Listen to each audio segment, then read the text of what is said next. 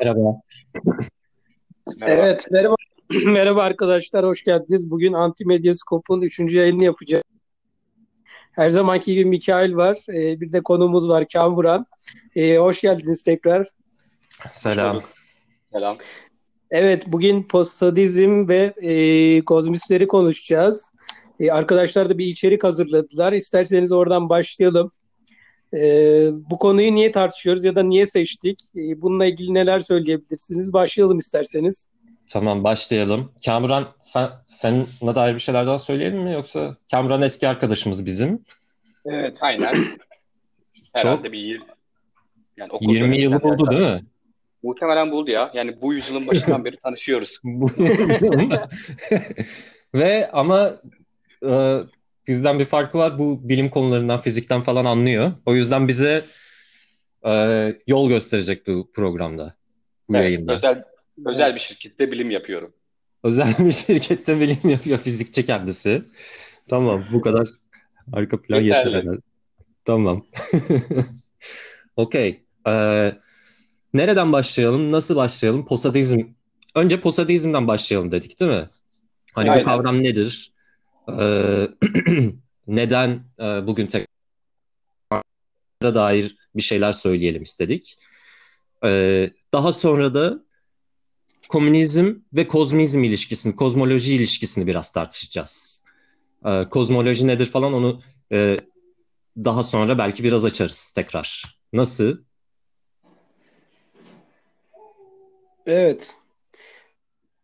E, çizelgeden gidersek ilk e, şeyimiz şuydu hani e, bu konuyu niye seçtik? Evet bu konuyu bir, hani, niye seçtik? Belki bir onun üzerinden başlamak iyi olabilir. Tamam. Ee, bu konuyu niye seçtik? Çünkü e, belki ona şuradan girebiliriz diye düşünüyorum ben. Posadizm niye bugün tekrar gündemde? Posadizm aslında e, Posadas'tan geliyor. Posadas işte dördüncü enternasyonel yani Troçkistlerden kopuyorlar bunlar. E, Posadas diye bir e, Troçkist Güney Amerikalı Arjantinli sanırım. Ve e, 1950'lerde gerçekleşiyor bu kopuş. E, Posadas'ın grubu özellikle şeyde çok etkin. E, Küba'da ve Latin Amerika ülkelerinde, İtalya'da vesaire. E, bu kopuştan sonra hatta şöyle bir şey de var.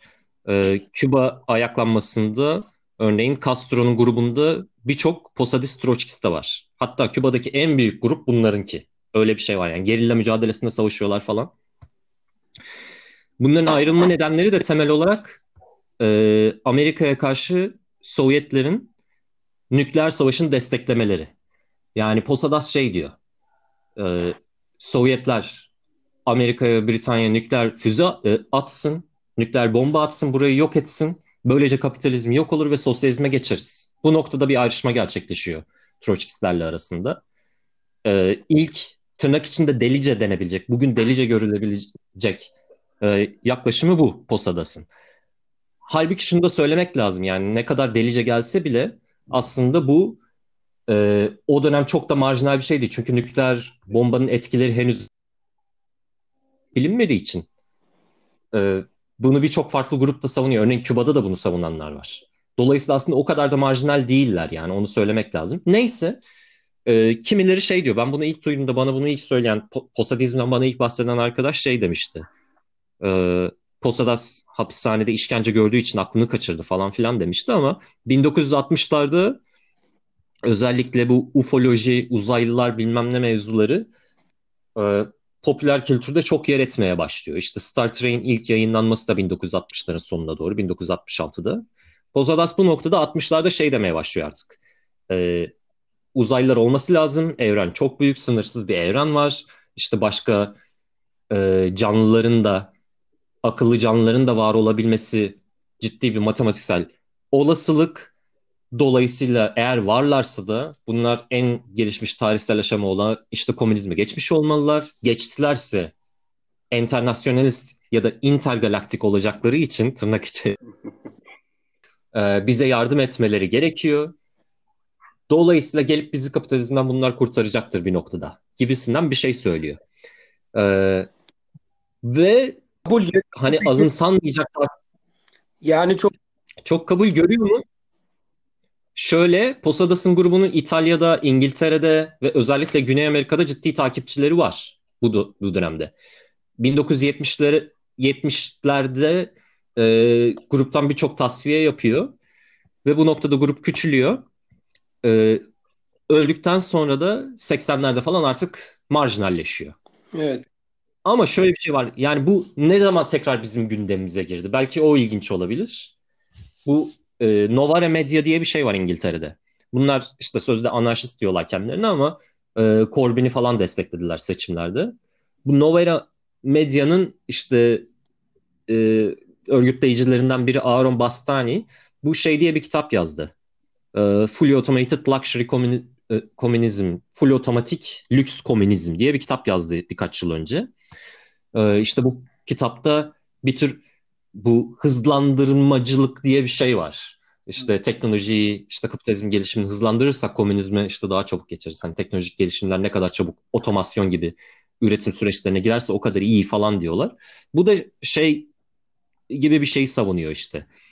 Ee, kapitalizmin gelişmesi, otomasyonun şunun bunun gelişmesiyle aslında komünizme hızla girebiliriz vesaire ve bunu genelde Amerika'da şurada burada savunanlar aslında daha nasıl diyeyim e, liberter tipler. Hani şey değiller. Hani solda yer almayan tipler. Hmm. Bu e, Bastani ile dalga geçmek için 2000'lerde bunun bu kitabıyla e, Posadas mimleri yapmaya başladılar internette anarşistler falan. İşte full automated luxury space gay komünizm işte full otomatik lüks uzay gay komünizmi falan filan diye işte Posadas resimleri uzaylılar bilmem ne koyup yani Bastani'nin ve bu accelerationistlerle dalga geçiyorlardı. İlk öyle patladı bu olay. Ee, bu posadistler, posadizmin tekrar hatırlanması. Ee, kısaca böyle diyebiliriz yani. Belki biraz uzattım. Ee, posadizmin ve kozmizmin tekrar gündemimize girmesi yani 2000'ler sonu, 2010'lar başı falan gibi bu internet Twitter mimleriyle falan oldu. Esas yani olarak. yeniden canlanması için söylüyorsun değil mi onu? Evet. Özellikle bu şey konusunun yani uzaylılar işte uzaylılar var mı? Uzaylılar ve komünizm nasıl bir ilişkisi olabilir? Hani olabilir mi? Konusu aslında bir tür şaka, internet şakası, bir mem olarak başladı ilk başta evet. tekrar. Ama e, konuşacağız sanırım. Zaten şimdi ona gireceğiz. Aslında bu hiç de öyle bir şey değil. Yani bu uzaydaki hayat, işte evren, kozmos ve kozmoloji ile komünizm ilişkisi aslında e, birçok Marksizm, Marksist hareketin ve sosyalist hareketin üzerinde uzun uzun düşündüğü ve tartıştığı bir şey. Evet, biraz süre. tarihsel kökenini evet. konuşmak gerekebilir. Ee, yani ne zaman e, bu gibi fikirler ortaya çıktı? Öncülleri nelerdi? Engels de, Lenin'de, Blanqui'de vesaire e, nasıldı? Belki ona bir giriş yapmak gerekebilir burada. Kamuran sanırım Blanqui'ye evet. baktı biraz değil mi? Blanqui'ye ben baktım bayağı. Ama öncesinde bir iki şey söyleyeyim. Neden Tabii. E, Tabii. bugünlerde bu kadar popüler? Hani biraz da bilim açısından bakarsak çok enteresan şeyler var bence. Yani bence ilk olarak şey var biraz. Hani hayal kurmak falan bunlar güzel şeyler. Hani ne bileyim çok eskiden beri olan şeyler. Hani bu anlamıyla ne bileyim e, böyle hani kozmosa dair fikirler düşünmek, işte extraterrestrial işte e, dünya dışı canlılara dair bir şeyler düşünmek falan çok güzel fikirler. Bir de bunun işte komünist olma ihtimali insanı çok iyi hissettiren bir şey açıkçası benim açımdan. Ama bence iş, işin ikinci ayağı da var. Hani geçen yüzyılın aksine hani ne bileyim böyle hani sınıf mücadelesinin kısmen daha e, düşük seviyede gerçekleştiği bir dönemde bir kurtarıcı arama, hani bir süper kahraman hissiyatı hmm. da var bence e, hani bilmiyorum böyle biraz sıkışmışlığın getirdiği bir fikirsel e, çekicilik de olabilir açıkçası. Ama burada şöyle bir şey var. E, bu 2010'ların sonuna doğru tekrar bir popülerize oldu aslında bu konu. Bunun sebeplerinden bir tanesi çok enteresan bir şey oldu. Bu 2017 yılında bir e, ilk defa interstellar bir obje keşfettiler. Hatta bunun işte orbitine falan baktılar. Sonra 2018'in başında iki tane Harvard'lı e, astrofizikçi bir makale yayınladı. Hmm. Makale şunu fark ediyorlar. Yani bu bir deviation var. Orbitinde bir deviation var bu objenin. Güneş sisteminden gelen bu objenin. Ve bu bir şekilde elimizdeki fizik kanunları açıklanamıyor. İşte Kepler yasasını koyduğun zaman açıklayamıyorsun. Ve bu iki fizikçi, Harvard'daki fizik şey dediler. Acaba bir extraterrestrial bir şey var mı? Olabilir mi? Bunu ciddi ciddi sordular. Ve o dönemde işte postadistler internette bayağı işte artık işte komünist yoldaşlar gelmeye başladı. Acaba böyle ciddi anlamda gündeme gelmişti. Öyle. Evet şeyle o tarihsel arka plana dönecek olursak belki Mikail sen devam etmek istersin. Engelsfellerinin notlarını görüyorum burada. Evet. Evet yani şunu söyleyelim tekrar vurgulayalım. Ee, bunun aslında bir şaka konusu olması yani uzaylı hayatın bilmem ne politik gündemimizin dışında bir şaka konusu olması aslında olağan dışı bir durum.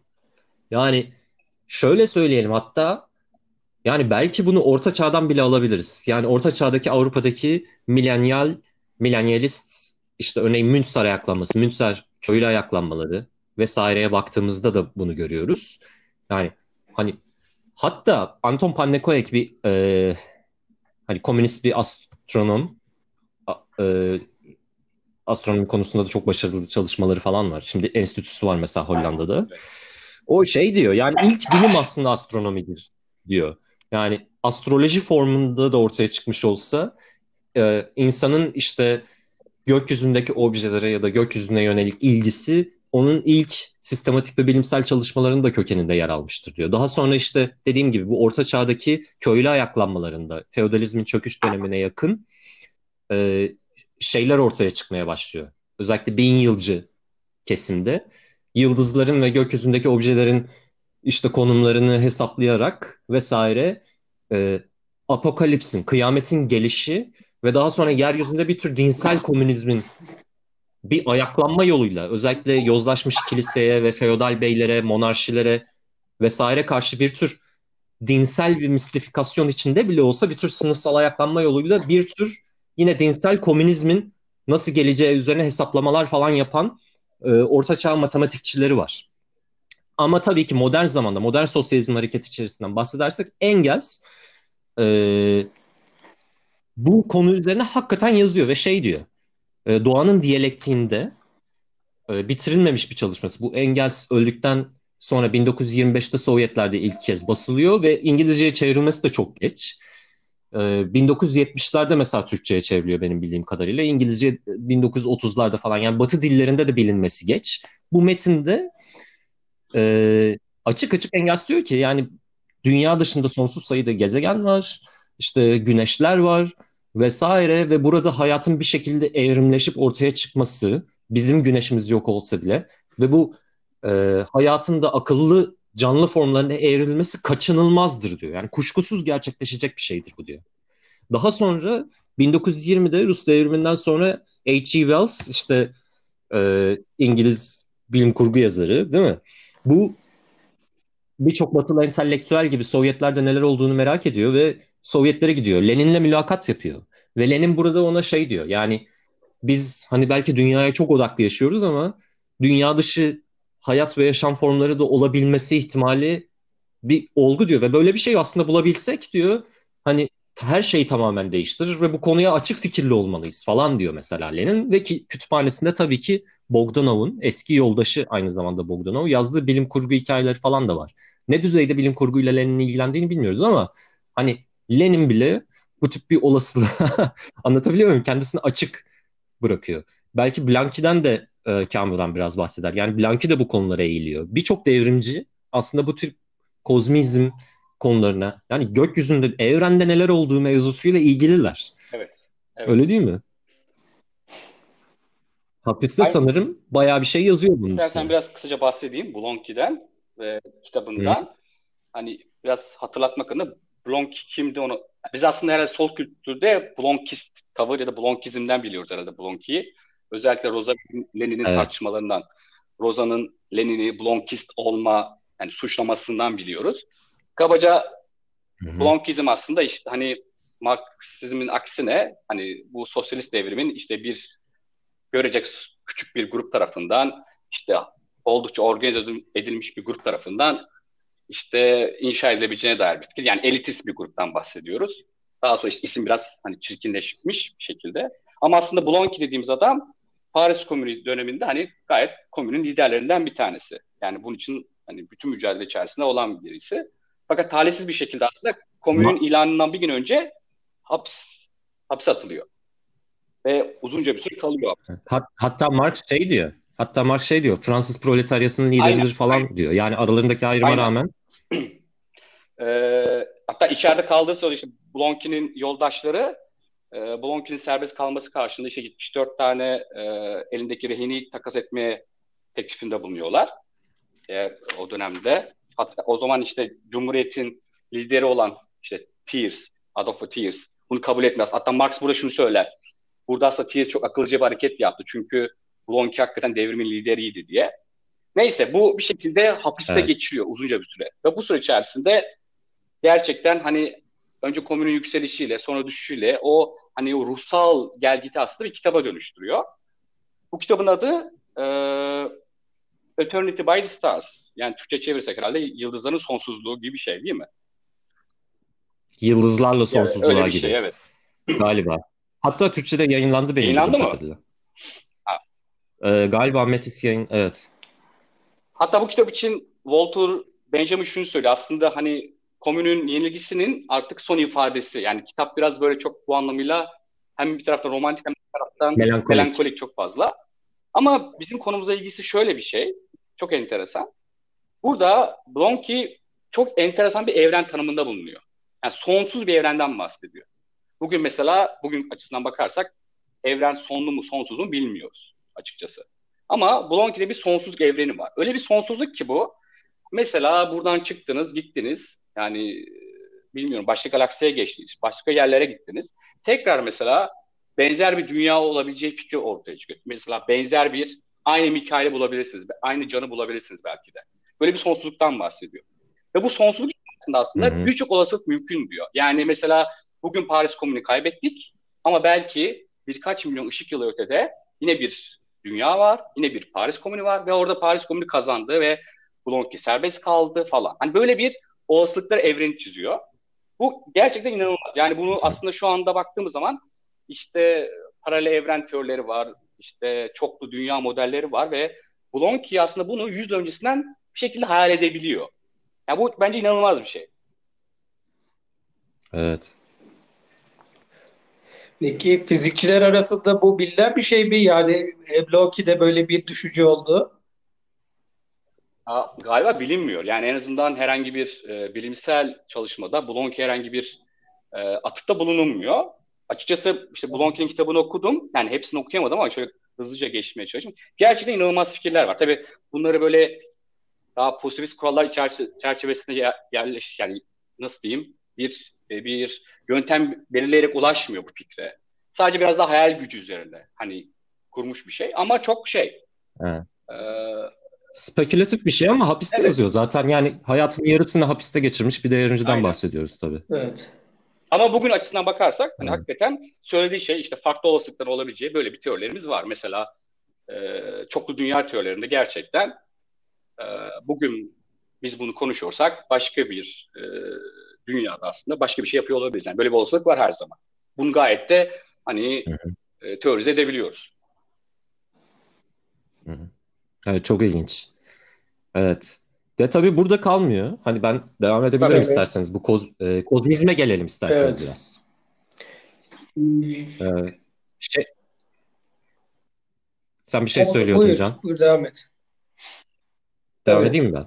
Ya tabii bu, bu çok e, şey bir konu. E, yani çok uzun bir konu ve bir sürü detayı mecburen atlayacağız. Hani kozmizmden bahsettiğimiz zaman. E, ama Rusya dışında da yeni yeni keşfediliyor. Hani diyebilirim bu konu. Kozmizm dediğimiz akım. Bu akım e, temel olarak aslında ömrü Rus devrimiyle paralel gelişmiş bir akım. Bir tür düşünce akımı, bir entelektüel akım yani. Ve posadizmden farklı olarak bayağı ciddi bilim insanları ve çok farklı kesimden insanın katıldığı bir akım. Ee, dolayısıyla hepsini tüketemeyeceğiz ama belki belli başlı referansları şimdi burada verebiliriz. Ben bir özet geçeyim bu konuda. E, kozmizm dediğimiz şey aslında ilk başta Nikolay Fyodorovich Fyodorov diye bir e, kütüphanecinin çalışmasından türüyor. Bu e, gayrimeşru bir e, alt seviye bir aristokrat kadının gayrimeşru bir çocuğu ve e, uzun süre işte kendi kendini yetiştirmiş otodidakt bir adam. E, aynı zamanda kısmen de dindar. E, e, 19. yüzyılın ortasında hatta Orta Doğu'da e, sanırım büyük ihtimal Osmanlı'da bazı okullarda öğretmenlik falan yapmış bir adam. Neyse bu kendi başına Hegel okuyor, Hegel'i öğreniyor. İşte bilimsel gelişmelerin falan da farkında bir yandan. Çünkü 19. yüzyılın sonlarına doğru özellikle ikinci yarısında e, gökyüzü gözlemleri konusunda bilim hızla gelişmeye başlıyor. İşte e, 1800'lerin ikinci yarısında örneğin işte bir İtalyan gözlemci şeyi keşfediyor. İşte Mars'ta böyle iddia ettiğine göre bu e, bilim insanının kanallar olduğu. Dolayısıyla bu kanalların su kanalı olması gerektiği, burada gelişmiş bir uygarlık olması gerektiği falan gibi fikirler var. Yani e, gökyüzü gözlemleri geliştikçe özellikle tabii güneş sistemindeki gezegenlere dair bir sürü spekülasyon gelişmeye başlıyor. Tabii 19. yüzyılın sonuna doğru 20. yüzyılın başında e, bunların gerçekçi olmadığı da ortaya çıkıyor ama canlı bir tartışma ortamı var. E, dünya dışında hayatın olup olamayacağına dair. Fyodorov bunlardan da büyük ihtimalle haberdar. Ve şöyle bir şey e, söylüyor Fyodorov. E, dediğim gibi biraz biraz da Hegel'den etkilenerek ve bunun Hegel'in teorisini maddi bir zemine oturtmaya çalışarak aslında diyor tarihsel süreçler bir şekilde e, Aufhebung'a uğramak yani aşılmak, kapsanarak aşılmak zorundadır diyor. Evrensel bir bilincin oluşması için. Ama bu evrensel bilinç derken yani Hegel gibi değildi. Daha maddi ve somut bir şey kastediyor. Öyle bir şey anlıyor. Ee, ve örneğin şey gibi bir şey söylüyor. İnsan artık potansiyel olarak işte gelişmeli, evrenin bilinci haline gelmeli. Hatta diyor dünya bile insan için yeterli olmaz. Dünyayı işte bir tür uzay gemisine çevirmeliyiz diyor mesela. Çünkü işte diyor güneşten sınırsız enerji geliyor. Bu enerjiyi bir şekilde insan e, kullanarak işte dünyayı e, galaks evren içerisinde hareket ettirerek bir uzay gemisine çevirebilir. Böyle bir teknoloji geliştiğinde diyor işte ordular artık şey olmaktan çıkar, savaş araçları olmaktan çıkar. Askeri hiyerarşi artık bu uzay gemisinin teknik idaresiyle meşgul olur diyor. Biraz burada Star Trek'in Star Trek'teki espri de var. Mesela Star Trek'te de hakikaten bir tür askeri hiyerarşi var değil mi? Uzay gemisinde falan. Ama e, yani uzay e, gemilerinde, Atılgan'da falan ama mesela bunlar askeri bir hiyerarşi değil artık örneğin. Neyse daha da çılgıncası şöyle bir şey diyor. E, bütün canlılar yeniden yaşamış şimdiye kadar ki bütün insanlar yeniden diriltilmelidir diyor. Örneğin sosyalizmi de eleştirisi şöyle zaten. Sosyalizm diyor yani kağıt üzerinde iyi bir fikir olumluyor sosyalizmi temel olarak.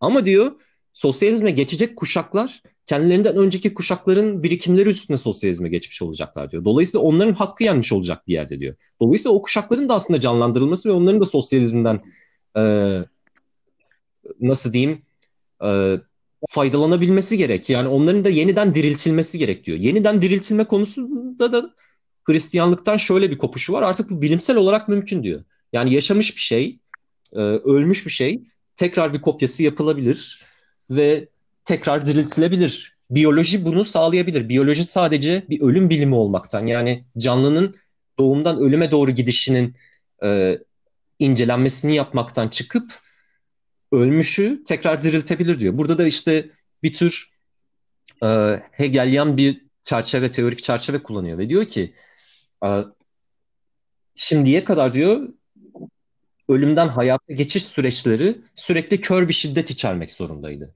Çünkü işte yaşamın yeniden doğabilmesi için başka bir yaşamın ölmesi gerekiyordu. Ama bilinç özellikle bilim yoluyla, biyolojiyle ve astronomiyle birleşerek bu bunu aşabilir diyor ve hiçbir şeyin artık ölmesi gerekmez diyor. Tamam Böyle çılgınca bir fikri var. Yani bu e, buna işte yeniden dirilişçilik, immortalizm, ölümsüzlükçülük diyorlar. Hatta galiba Bunu nasıl yapacak? Dünyadaki kaynaklar sınırlı.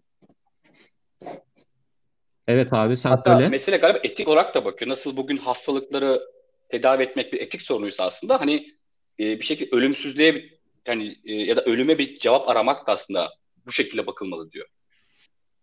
Yani çok enteresan. Kesinlikle yani etik etik tarihin ereği bu olmalı. Aynen. Çünkü eğer bilinçli canlı evriminde şimdi olduğu noktada durmayacaksa ve daha ileri de aşamalara sıçrayabilecekse ki burada Hegelian anlamda işte evrenin bilincine olmaya doğru ilerleyecekse insanlık bu noktada ölüm ve yaşam arasındaki ikiliyi de aşması gerekir. Yani biyoloji biliminin tam bir kudrete erişmesi gerekir Aynen. diyor. Diğer gezegenler eğer ölüyse buralarda da e, yeniden yaşamın yolları e, açılmalı diyor. Fazla nüfus buralara gönderilmeli ve bu sadece bildiğimiz insan fizyolojisinde olmak zorunda değil. Yani buralara adapte olmuş yeni biçimlerde de insan formları yaratılabilir ve işte ölmüş kuşakların bilinçleri belki mesela örneğin bunlara aktarılabilir diyor. Yani bu aslında Çok fantastik ya. 20 çok fantastik ama bildiğimiz bilim kurgu hikayelerinin birçoğunda hani temasını gördüğümüz bir hikaye. Evet, Öyle değil evet. mi? Hani ne bileyim Alien'dan tutalım işte The Thing'e falan. Hani kendi bilincini başka şeylere aktaran örneğin işte bugün yapılıyor bunun tartışmaları aslında. İşte bilinci bilgisayara aktararak işte ölümsüzlük elde edilebilir mi falan ya da işte bu e, e, Avatar'da falan hani evrensel bir bilinç olması işte Ursula Le Guin'in hikayelerinde gördüğümüz değil mi? Hani birçok tema var ama bunları bilim bilimsel bir temelde olabileceğini söylüyor mesela bu. Ve olması gerektiğini söylüyor hatta. Anlatabiliyor muyum?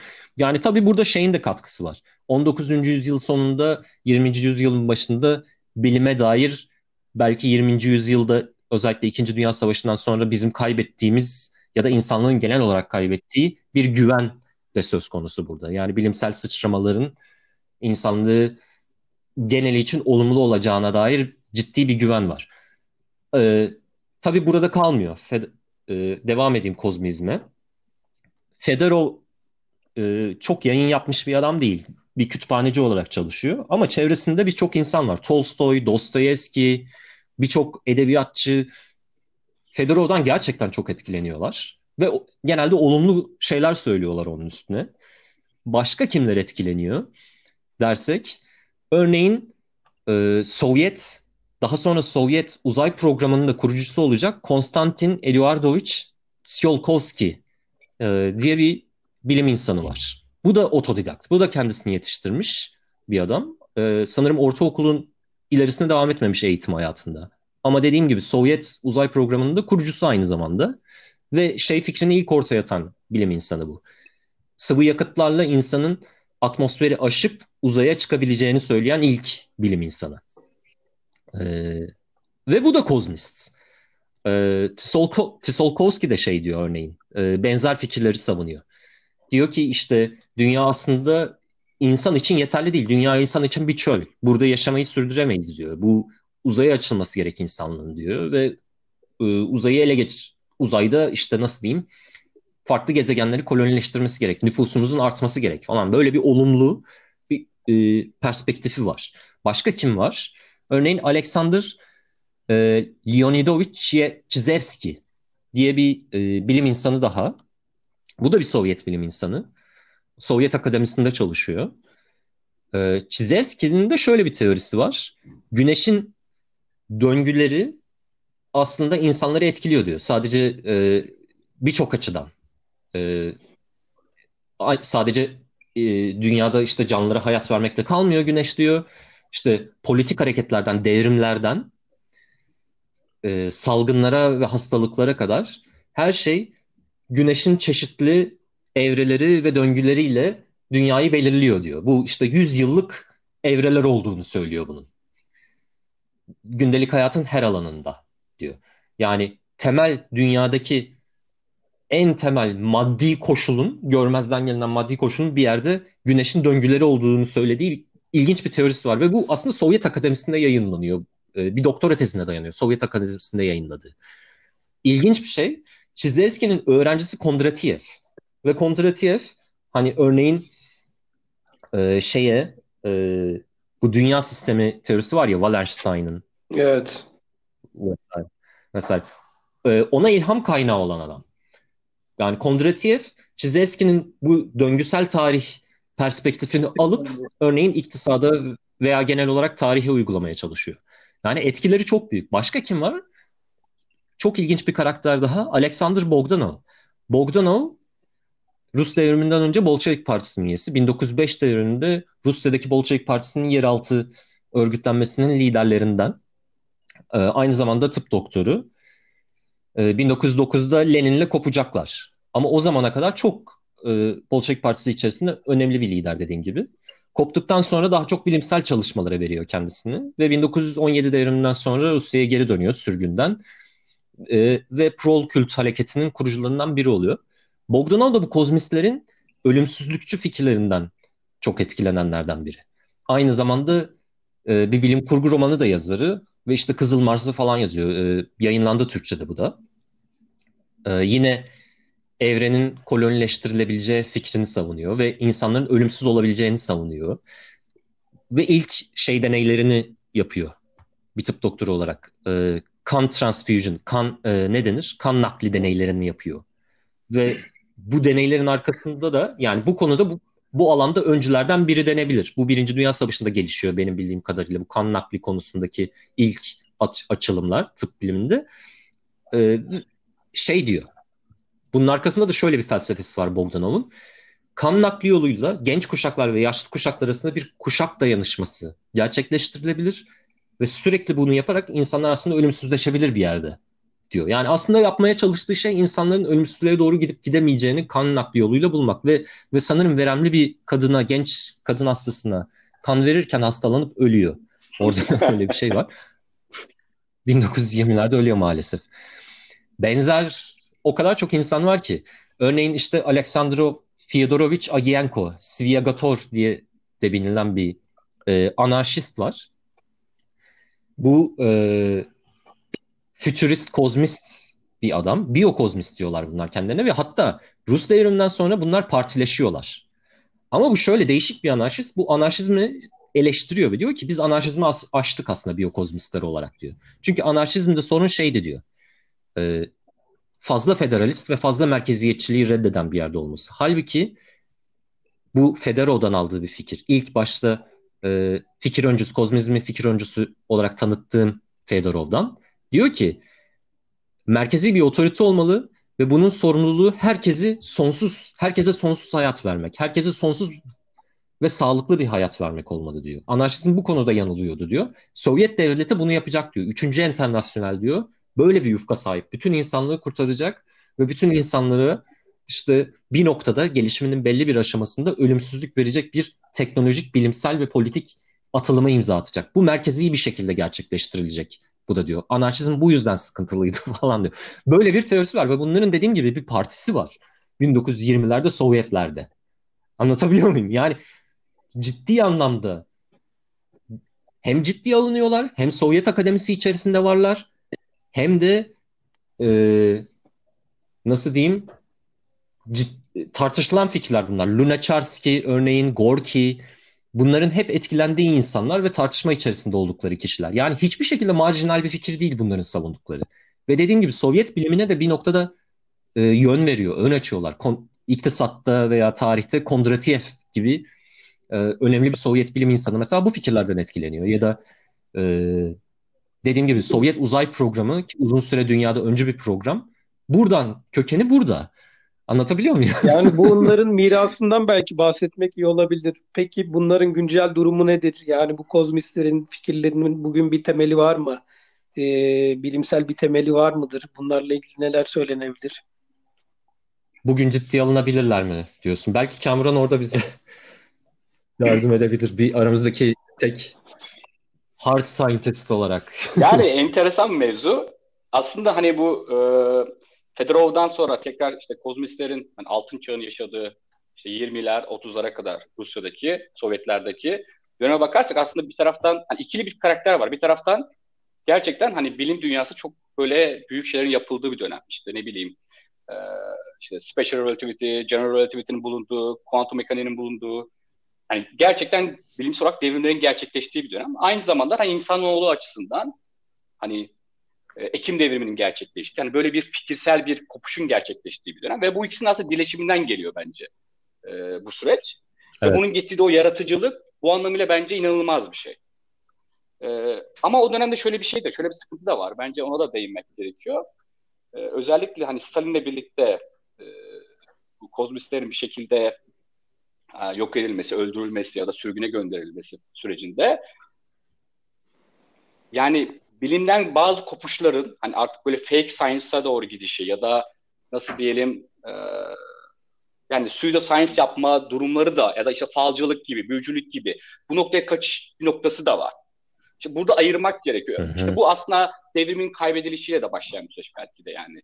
Ee, belki 25'lere kadar her şey çok daha canlıydı ama ondan sonra yavaş yavaş daha böyle mistik, daha böyle e, temeli olmayan noktalara doğru gidiyor açıkçası. Ama bugün baktığımız zaman bu fikir aslında hala bütün insanlar için geçerli sorular. Hala tartışılabilecek sorular. Yani uzayda bir yolculuk, e, uzay zamanda yolculuk, ölümsüzlük. Yani bunlar hala çok güncel tartışmalar ama pratikte yani ne kadar ilerledik açıkçası emin değilim. Yani hmm. bilmiyorum zaten kapitalizm altında zaten ne kadar fazla bilim yapılabilir ondan emin değilim de. Ee... Evet güzel bir noktaya değindin. Yani belki üstüne ekleyebilirim bunu. Tabii ilginç bir şekilde yani hem dediğim gibi bunların birçoğu bilim insanı ama genel olarak ortaklaştıkları şöyle bir nokta var. Hatta şöyle söyleyebilirim yani 1917'ye kadar Bolşevizme karşı olup da 1917'den sonra Aynen. da e, Bolşevizme katılan ve e, ancak komünizmde bilimin ölümsüzlük ya da uzay yolculuğu gibi fikirleri gerçekleştirebileceğini, dolayısıyla kapitalizmin bu yüzden de yıkılması gerektiğini söyleyen gerek bilim insanları gerek işte felsefeciler falan da var bu kozmist hareket içerisinde. Dolayısıyla bu çok temel bir nokta. Yani hani Posadas'ın dediği e, uzaylı bir akıllı uzayda akıllı bir uygarlık varsa ya da akıllı demeyelim de nasıl diyelim entelektüel olarak gelişmiş bir uygarlık varsa bunun ancak komünist olabileceği fikri aslında çok e, kozmistler arasında veya bu dönemin bilim insanları arasında yaygın kabul edilen bir fikir çok temel bir fikir. Kesinlikle. Çünkü burada şöyle basit bir şey söylüyorlar. Ee, insanlığın şimdiye kadar yaşadığı basit çatışmaları aşması gerekiyor ve kolektif bir bu dünya uzay gemisi metaforunu kullanıyorlar. Yani dünyayı bir uzay gemisi olarak düşünürsek eğer uzayda hareket eden bir tür aslında bir tür nasıl diyelim bir tür insan uzay aracı gibi bir şey. Bunun kolektif bir şekilde ve uyumlu bir şekilde ve aynı zamanda kimseyi ezmeden, kimsenin çıkarına karşıt gelmeden, e, insanların çıkarları arasında bir çelişki olmadan idare edilebilmesi.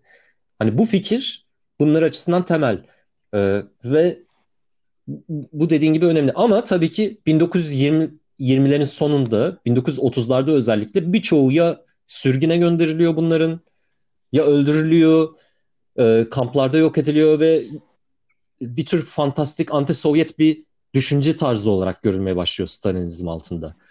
Ki zaten şöyle bir şey de var. Yani bunların bir kısmı işte Troçki ile arkadaş. Bir kısmı zaten anarşist kökenli vesaire. Hepsi dolayısıyla şüphe altına düşüyorlar. İstisnai bir önder Tisyolskovski dediğim gibi Sovyet uzay programını başlatan o uzun süre yaşıyor. Ama o e, zaten hani politikayla da çok uğraşmayan bir arkadaş ve dediğim gibi ciddi katkıları oluyor bu alanda. Onun dışında çoğu öldürülüyor ya da kampları sürülüyor ya da e, sürgüne gönderiliyor. Neyse böyle bir böyle bir trajik sonu var bu hareketin. Ve belki bu noktada şöyle bir şeye dönüşüyor artık. Yani hani bilim bilimsel çalışma yapılırken bu tip politik ya da genel olarak kozmolojik diyebileceğimiz tartışmalara girmek hani komik, küçük düşürücü ya da biraz delice spekülasyon spekülasyonlar olarak görülmeye başlamış olabilir bu noktadan sonra. Yani böyle bir bilim ve bilim kurgu arasındaki açının oluşması da belki bir, bir açıdan 1930'ların ürünü diyebiliriz yani o karşı devrimin ürünü. Çünkü öyle değil mi? Çünkü 1930'lara kadar özellikle bu kozmistleri motive eden şeylerden biri Rus devrimi gibi hareketlerin ve sosyalizmin insanlığın potansiyelini sınırsız bir şekilde geliştirebilecek politik hareketler olduğuna dair bir Aynen. güven. Dolayısıyla bilim, bilime dair güvenle e, işçi sınıfının, proletaryanın devrimci potansiyeline dair güven arasında ciddi bir paralellik var. Yani proletaryanın insanlığı kurtaracağına dair genel güven aynı zamanda bunun insanlığın önünde evrenin ufkunu açabileceğine dair bir bilim insanlarında inanç da yaratıyor. Dolayısıyla bu da bir şevk oluyor onların çalışmalarında. Ama mesela bugün için düşünelim. Bugün bu güvenin biraz daha düşük olduğunu kabul edebiliriz tabii. Ee, bilim insanlarının bu tarz spekülasyonlarda bulunması belki atıyorum çılgınca hani de olarak görülebilir. 1930'larda en azından kesinlikle öyleydi. Artık o noktadaydı. Yani genel bir dünya çapında karşı devrim gerçekleştiği için işte Almanya'da sosyal demokratlar devrimi ezdiler. Ee, Rusya'da Stalinistler işçi sınıfının e, Komünist Parti'yi tasfiye ettiler. Ee, Birçok örnek verebiliriz yani. Devrimci süreç yenildikten sonra belki bu ara açıldı. Kesinlikle. Ee, diyebiliriz. Tabii şey noktasına gelebiliriz belki biraz. Yani dolayısıyla şunu e, yerleştirdik. Yani Posadizm'in söylediği şey marjinal ya da saçma olmaktan çok uzak. Tam tersine sosyalist harekette çok uzun süre tartışılmış bir şey, ciddiye alınmış bir şey. Bilim dünyasının da ciddiye aldığı ve tartıştığı bir şey 1920'lere kadar. Bugün nasıl ama? Bugün mesela böyle bir şeyden bahsedebiliyor muyuz? Bugün örneğin böyle tartışmalar var mı? Ee, kozmoloji alanında ya da e, bilimde. Belki politikaya tekrar geliriz sonra. Yani bugün için bakarsak bu tartışma yapmak gerçekten çok zor. Yani bu anlamda Posades hareketin belki de en en doğru söylediği argüman bu hakikaten. Yani uzay zaman yolculuğu yapabilmek için gerçekten hani bizim bir komünist dünyayı kurmamız gerekiyor. Ya bunun için çok basit sebepler var gerçekten. Yani birincisi bir kere hani farklı bilince gerekiyor. Farklı bir bakış açısına gerekiyor. Hani her şeyi geçtim aslında çok pratik sorunlar var aslında. Mesela atıyorum kozmolojiyle ilgilenmek istiyorsunuz. İşte uzay zaman nasıl çalışır? Bunları anlamak istiyorsunuz. Ee, bunun için hani bilim yapmanız gerekiyor. Bugün baktığınız zaman hani bu tarz bilimleri yapan insanlar hani gerçekten böyle 3-5 insan. Yani kolektif bilim zaten gerçekleşmiyor. Yani sadece 3-5 insanın aklıyla yetirmek zorundasınız. Bu ciddi bir sıkıntı. Diğer bir sıkıntı hani hadi onu da geçtim. Ee, bu alanlarda çalışma yapacak akademik alanlar oldukça kısıtlı. Yani çünkü bugün baktığınız zaman hani aslında bilim dediğiniz şey ya da enstitüler dediğiniz şey özel şirketlerden çok da farklı işlemiyor. Yani bir para getirmeyecek, e, kısa vadede ya da orta vadede paraya dönüşmeyecek herhangi bir e, bilimsel veri aslında para yatırılmıyor. Yatırılmadığı için pozisyonlar yok. Pozisyonlar olmadığı için bu konu üzerinde kafa yoracak insanlar olmuyor. E, mesela evet. artık hani kozmoloji çalışan gruplar çok fazla. Mesela ben teorik fizikçiyim. E, bu alanda çalışmak istiyorsunuz ama pozisyon bulamıyorsunuz. Yani böyle çok teknik sorunlar var gerçekten. Yani dolayısıyla mümkün değil yani. Hı hı. Hı hı. Yani bilim doğrudan piyasaya hizmet eden bir meta üretmediği Aynen. sürece Peki şey falan evet. nasıl yani NASA vesaire bunlar çok ciddi yatırım yapıyorlar. Biz ve Sovyetlerle işte 1960'larda büyük bir rekabet halindeydiler. O, o e, şey devam ediyor mu hala yoksa? Ya, görece olarak devam ediyor ama bahsettiğimiz konteks içerisinde hani e, hani kozmizm mantığı devam eden bir şey değil. Daha çok yani evet. Mars'a gidilme, hani çok böyle daha güneş sistemimizin içerisinde kalan yatırımlar bunlar aslında. Hani bir bence bir research'ten, bir merak duygusundan daha çok yatırım şeklinde ilerleyen bir şey. Mesela bunu Elon Musk denen adamda görebilirsiniz. Hmm. Evet onu biraz açalım. Yani e, NASA'nın zaten Soğuk Savaş sürecinde yaptığı bu uzay araştırmaları tamamen militarist bir rekabet mantığına ve biraz da prestije dayanıyordu. Yani Sovyetlerin gerisinde kalmayalım esprisiydi. Ama bugün mesela örneğin özel şirketlerin bunu yaptığını görüyoruz. İşte Elon Musk'tır vesairedir. E, bu bu konuda ne düşünüyorsun abi? Yani hatta zaten şöyle e, bu arada bir parantez koyayım sana söz vermeden önce Kamran. Şey e, sol mesela 60'larda genel olarak Amerikan solunda bir eleştiri de var şeye e, NASA'ya. İşte e, beyaz adamları Ay'a gönderiyorlar ama işte biz burada açlıktan sefaletten kırılıyoruz hani gibi bir protesto da var örneğin NASA NASA'ya harcanan dehşet paralara. Çünkü bunu bir tür militarist bir rekabet mantığı olarak görüyorlar. Yani orada aslında şey de yok. Kozmistlerdeki insanlığın potansiyelini geliştirecek, hani insanlığa ölümsüzlük verecek bir bilimsel açılım olarak değil de askeri bir rekabet mantığı var orada. Aynen, Öyle değil mi?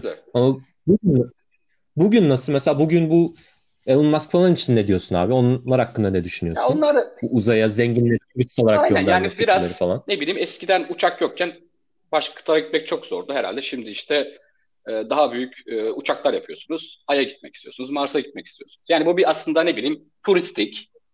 E, hani o Hı. bahsettiğimiz kozmizm içerisindeki o o güzelliği barındırmayan hani çok şeyler. Ticaret gibi ya. Hani Hı. bugün yani. işte toplanalım zenginler hep beraber Mars'a gidelim bakalım. Orada akşam yemeği nasıl gel oluyor gibi. evet buradaki ilişkileri aynen uzaya aynen. yansıtmak dışında bir şeye bir yere var. Bir, bir bakış açısı aynı evet. aslında. Yani Avustralya'ya gitmekten çok farklı değil. Ya da Antarktika'ya gitmekten çok farklı. Hı. Evet. Bence. Evet evet katılıyorum. Evet. Peki nasıl buradan, devam edelim? şöyle devam edebiliriz isterseniz. Yani aslında galiba üçümüz de şeyde hem fikiriz. Yani e, kozmistlerin hayalini kurduğu işte uzay zamanı keşfetmek. Bu tarz şeyler ancak komünizm e, içinde mümkün olabilecek fikrini herhalde hem fikiriz. Yani bu anlamda Posadis evet. işte çılgıca bir şey söylemiyor. Çok mantıklı bir şey söylüyor. Çok reasonable bir şey bu. Ama buradan evet. şu soru Evet. Marx'ın Pardon evet. devam et. Evet, Marx'ın reddetmeyeceği ya da Engels'in örneğin ya da hatta Lenin'in reddetmeyeceği bir şey söylüyor aslında. Hani o açıdan marjinal Kesinlikle değil. O, doğru. O açıdan marjinal değil. Ama şöyle bir sıkıntı var. Posadistler bu işi biraz daha ileri taşıyorlar sanırsam. Yani mesela gerçekten dünya dışı ya da işte o entelektüel birikime sahip canlıların gerçekten komünist olabileceği fikri yine de çıkartabilir miyiz? Bu açık soru benim açımdan. Hı. Evet. Ya sanırım orada Posadas şöyle bir şey söylüyor. Bu eğer böyle canlılar varsa ve bunlar uzay yolculuğu yapabiliyorlarsa komünist olmak zorundalar diyor. O tarz bir şey söylüyor. Ama yani bence önemli bir şey hani bu dediğin e, nokta. Çünkü posadistlerle kozmistleri ya da Engels'i ya da Blanky'i kıyasladığımızda şöyle bir fark görüyoruz. Yani Posadas'ın bu uzaylılar ve kozmoloji konusundaki fikirleri şey açısından da marjinal değil. Ee, döneminin politik düşünüş tarzı açısından da marjinal değil. Çünkü kozmistlerden farklı olarak örneğin Posadas bu uzaylıların vesaire eğer ciddiye alırsak tabii argümanlarını bir tür kendisi kendi başına bir devrimci özne olduğunu düşünüyor adeta. Aynen. Uzaylılar gelecek ve insanları kurtaracak. Evet, yani burada... Bu 60'lar sonunda Tamam, pardon. Sen söyle, yani sen dediğin söyle. gibi aslında evet bu e, posadistlerin söylemlerin devam ediyor. Yani evet e, komünizmde böyle bir şey mümkün. Dolayısıyla gelenler komünist olmalı. Buraya kadar bir şekilde anlaşılabilir ama bunların ziyaret amaçları gerçekten hani insanlığı kurtarmak mı? Hani bu burada bir tarih dışı özne koyuyor gerçekten. Kesinlikle evet. Tam da o aynen, 1960'ların e, politik atmosferinden çok bağımsız bir şey değil. Yani e, aslında en temelde işçi sınıfının kurtuluşu ancak kendi eseri olacaktır. Temel prensibini aslında alaşağı eden bir durum bu bir anlamıyla da. Aynen öyle, aynen öyle. Yani bu tarih dışı özne fikri Posadas'ta bu 60 soluna ve hatta bugün devam eden 60 soluna çünkü bir devamlılık da olduğunu söyleyebiliriz. Has bir fikir. Çünkü örneğin Marcuse'nun teorileri diyelim. Tamam mı? İşte Frankfurt Okulu'ndan diyor ya e, artık işçi sınıfıyla burjuvazi işte aynı kültürel ilgilere sahip ve aynı kültürel e, şeylerden haz alabiliyorlar. Dolayısıyla işçi sınıfı aslında devrimci özne olmaktan çıktı. Gençlik, şu hareket, e, kimlik hareketleri bunlar artık özne haline geldi ve bunlar aslında Marksist bir perspektiften yani Marksist metodolojiyle yaklaştığımızda kimlik hareketleri olsun, üçüncü dünya hareketleri olsun vesaire bunlar e, tarih dışı hareketler. Yani tarihsel kapitalizmin genel gelişimiyle tarihsel olarak ilişkili olmayan özsel ayaklanmalar diyebileceğimiz şeyler yani bir yerde. Dolayısıyla bu e, posadizmin kozmolojisi, politik kozmolojisi bunu kozmoloji alanına taşıyor. Yani bu tarih dışı özne fikrinin, işçi sınıfının artık devrimci olmadığı, onun yerine yeni e, politik özneler icat ettiğimiz hani çerçeveye 1960'lar çerçevesinde icat edilen biz etmedik tabii de icat edilen çerçeveye uyuyor aynen. Onun uzaylıları da e, kimlik hareketleri gibi insanlığı kurtaracak bir tür özne haline geliyor. Halbuki kozmolog, kozmolojiye baktığımızda yani Rus devrimiyle birlikte gelen gelişen kozmo, e, kozmist harekete baktığımızda burada tam tersini görüyoruz. Burada örneğin genel evrensel bir insanlık proletarya tarafından oluşturulacak, potansiyel olarak oluşturulabilecek bir evrensel insanlık ve buna dair bir güven var. İnsanın geliştireceği bilime dair, onun evrene yayılma ve insanın ömrünü uzatma, onu sağlıklılaştırma, hayattan aldığı zevki arttırmaya yönelik bir güven var. Böyle bir temel farklılık olduğundan bahsedebiliriz yani. Posadizm ve e, kozmistler arasında. Açık oldu mu evet, acaba? Evet. Evet gayet güzeldi. Yani şeyi belki biraz daha bu tarih dışı özneden kasıt ne? Ee, yani hmm. bir kurtarıcı bekliyorlar anlaşılan. Ee, öyle bir kurtarıcı e, beklemek gibi bir durum söz konusu anlaşılan. Evet evet Posadizm için kesinlikle böyle. Şeyden itibaren yani 1950'lerde örneğin Posadas'ın nükleer savaş çıksın Amerika yok edilsin de hani e, biz sosyalizmi böyle kurarız. Hani sosyalizmi işçi sınıfının internasyonel dünya çapında mücadelesinden beklemiyordu. Evet. Bir savaş sonucu, uluslararası bir savaş sonucunda ortaya çıkacak bir şey olarak bekliyor. 60'lar yeni solunun ortaya çıkardığı, işçi sınıfının artık tarihsel bir özne olmadığı, işçi sınıfının konformizme gömüldüğü, güvenilmez olduğu, e, devrim yapabilecek potansiyelin olmadığı yollu sol içerisinden çıkan fikirlerin ürünü hepsi bunlar. Evet. Aynen. Foucault'da örneğin işte hani görüyoruz işte işçi olmayan yeni özneler icat etme. Ya da daha doğrusu evrensel tarihsel bir özne olarak bu Hegel'den gelen yaklaşım. Evet onu reddediyorlar. Bunun reddi ve evet kimlik mücadelelerinin bunun yerine konmasıyla birlikte ortaya çıkmış bir şey. Yani Posadas'ı aslında komik ve fantastik yapan şey de bir yerde bu. Çünkü tarihsel, evrensel ve total çözümlemelerin reddi Dolayısıyla tarihsel öznelerin de reddiyle birlikte e, solun şeye çekilmesi. Hani kimlik mücadeleleri, dar alanlar, böyle melankolik bir tavra çekilmesi. Dolayısıyla dünyaya ve geleceğe dair, insanlığın geleceğine dair olumlu bir ufku gittikçe yitirmesi, savunmacı bir alanda bir tür kültürel bir alanda sıkışıp kalması ile ilgili bir durum. Posadası gülünç yapan da bu. Posadası komik yapan aslında şey değil yani uzaylıların var olabileceğine dair yaptığı spekülasyonlar değil. Bunlar tarihin başından beri ciddi bilim insanları ya da Marx Engels gibi e, komünistler olsun fark etmez. Herkesin aslında üzerine düşündüğü bir şey. Ama bunun bilim kurgunun alanına itilmesi e, tamamen e, solun bu e, perspektifini yitirmesiyle ve e, devrimci perspektifini yitirmesiyle, proletarya olan ve dolayısıyla insanlığa olan güvenini yitirmesiyle ilgili diyebiliriz diye düşünüyorum. Evet.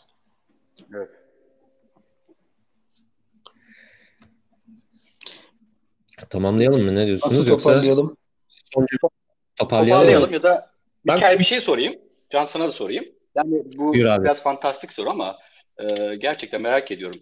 E, diyelim biz e, dünya üstünde komünist e, toplumu bir şekilde hani sınıf bir şekilde kendini kurtardı ve komünist toplum inşa edildi ve uzay zaman yolculukları yapabiliyoruz.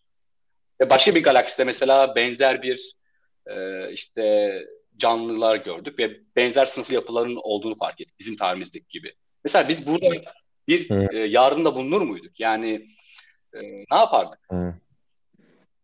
Prime Directive abi bu. Prime Directive olayını biliyorsunuz değil mi Star Trek'te? Evet. Star Trek'te şey var. Ee, şey Atılgan'ın amacı Star Trek'te artık zaten ordu ordu şey militarist bir amacı yok. Yani ele geçirmek, emperyalist böyle işgallere girişmek diğer gezegen böyle bir şey yok. Diğer uygarlıkları tanıyıp onlarla tanışmak, onlarla işte kültürel alışverişte bulunmak. Amaç bu. Atılgan'ın seyahatinin amacı da bu. Ama şöyle bir koşulu var. Eğer işte warp diyorlar ona. Hani e, uzay yolculuğu yapabilecek teknolojiye varmamış bir kültürle karşılaşırlarsa buna kesinlikle müdahale etmeleri yasak. Ve Star Trek'in hikayesinin aslında temel gerilim de biraz bunun üstünden kuruluyor. Yani e, warp uzay yolculuğu yapamayacak kadar geri bir uygarlık var diyelim. Orada tabii ki Star Trek aslında bir yerde e, uygarlık artık kıtlığı falan da yani sosyalizmde yaşıyorlar. Star Trek aslında sosyalist bir bilim kurgu hikayesi. Çünkü hiçbir şey için çalışmaları gerekmiyor. E, bir tuşa basıp işte yemeklerini, giysilerini falan elde ediyorlar. Neyse bu uzay yolculuğu yapamayacak bir uygarlıkla karşılaştıklarında ne yapacaklar? Kural şu, kesinlikle müdahale etmeyecekler. Mesela orada öyle bir kural var. Ben bilemiyorum yani siz bence müdahale edilmeli. Ben bir internasyonist Şöyle olarak mi oldu? yani. Feodalist evredeler, kapitalist evreye geçmesini bekleyeceğiz falan. Ya Değil da mi? Öyle o zaman çok acı. kapitalist evredeler mesela bir en azından lojistik destek sağlar mıydık falan. Abi evet bu soru bu sorunun cevabı tabii şeye de bağlanıyor. Yani eğer bugün varsa örneğin atıyorum hani yine spekülasyon yapalım tamam mı? Hani tabii ki bunun politik bir anlamı yok belki. Hani, ama atıyorum bir komünist bir uygarlık varsa niye bizi kurtarmıyor? Değil mi? Hani öyle bir Aa, müdahale edilmesi evet, lazım. bilmiyorum. Bence edilebilir yani. Niye edilmesin? Bence de ben de oyumu edilebilirden Yani en azından lojistik e, bir kolaylık sağlanabilir yani. Kısmi kolaylıklar. Ya komünistlerle en azından bir Evet konuşulur yani. oturur. Böyle Evet. Evet. Evet toparlayalım o zaman. Bugün posadizm ve kozmistleri konuştuk. Üçüncü yayınımızda. Umarım e, devam ettirebileceğiz sonrasında da. Kamran'a da çok teşekkür ederiz katıldığı Ben için. Mikail sana da öyle. Var mı son olarak söylemek istediğiniz bir şey? Benim son sözüm var. Ben buradan bütün galaksideki tüm komünistlere selam söylüyorum. eğer, eğer varsa bütün yıldızın asilerine selam olsun. Sevgiler. Eyvallah. Evet. Evet, bütün galaksiye ve bizi dinleyen herkese teşekkür ediyoruz. Umarım bir fayda, umarım bir faydamız dokunmuştur. Eleştirilerini ve yorumlarını her zamanki gibi Bekliyoruz. bekliyoruz. Teşekkür ederiz. Görüşmek üzere. Görüşmek üzere. Görüşürüz.